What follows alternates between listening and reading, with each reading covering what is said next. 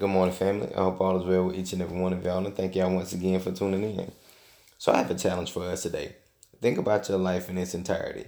Now, think about an area of your life that you might see as insignificant, something that you've been doing for so long that it's become second nature to you, but you don't benefit from it at all. I mean, it's just become a part of your daily routine. Now, ask yourself these questions Is there an area of your life that God sees as insignificant? Is there a part of your life that God isn't interested in? If you can find those areas, then let me know because I'm very curious. See, I thought once upon a time that the only thing about my life that God was interested in was when I was reading my Bible, listening to a sermon, listening to gospel music in church, you know, all those religious rituals that we say to ourselves that I'm thinking about God or I'm spending time with you, God. And the rest of the time, God isn't anywhere to be found unless we go back to those rituals. Then he comes back to us and spends time with us because we've carved time out of our busy schedules to spend with him. But I never knew how truly wrong I was. And why was I wrong? Because contrary to what I thought or what I believe, God isn't just interested in those times of our lives that we're reading the Bible, listening to gospel music or a sermon or any of those other religious practices. Yes, he is there and cares about those times, but did you know that those times we aren't spending doing those things that he cares about those too?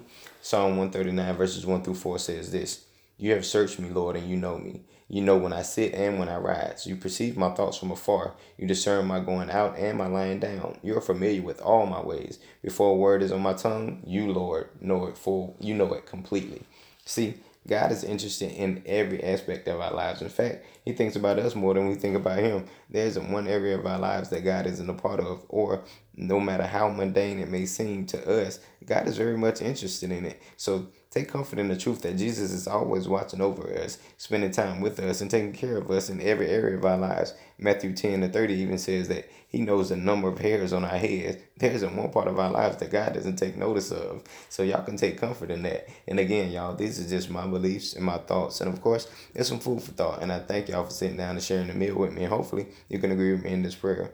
Lord Jesus, Thank you that there isn't any area of my life that you don't desire to be a part of. So today, Lord, we invite you into every area of our lives, even those areas that we are ashamed of or we may be embarrassed about because we know that once you come in, you can make a difference. And we pray these things in your name. Y'all have a blessed day.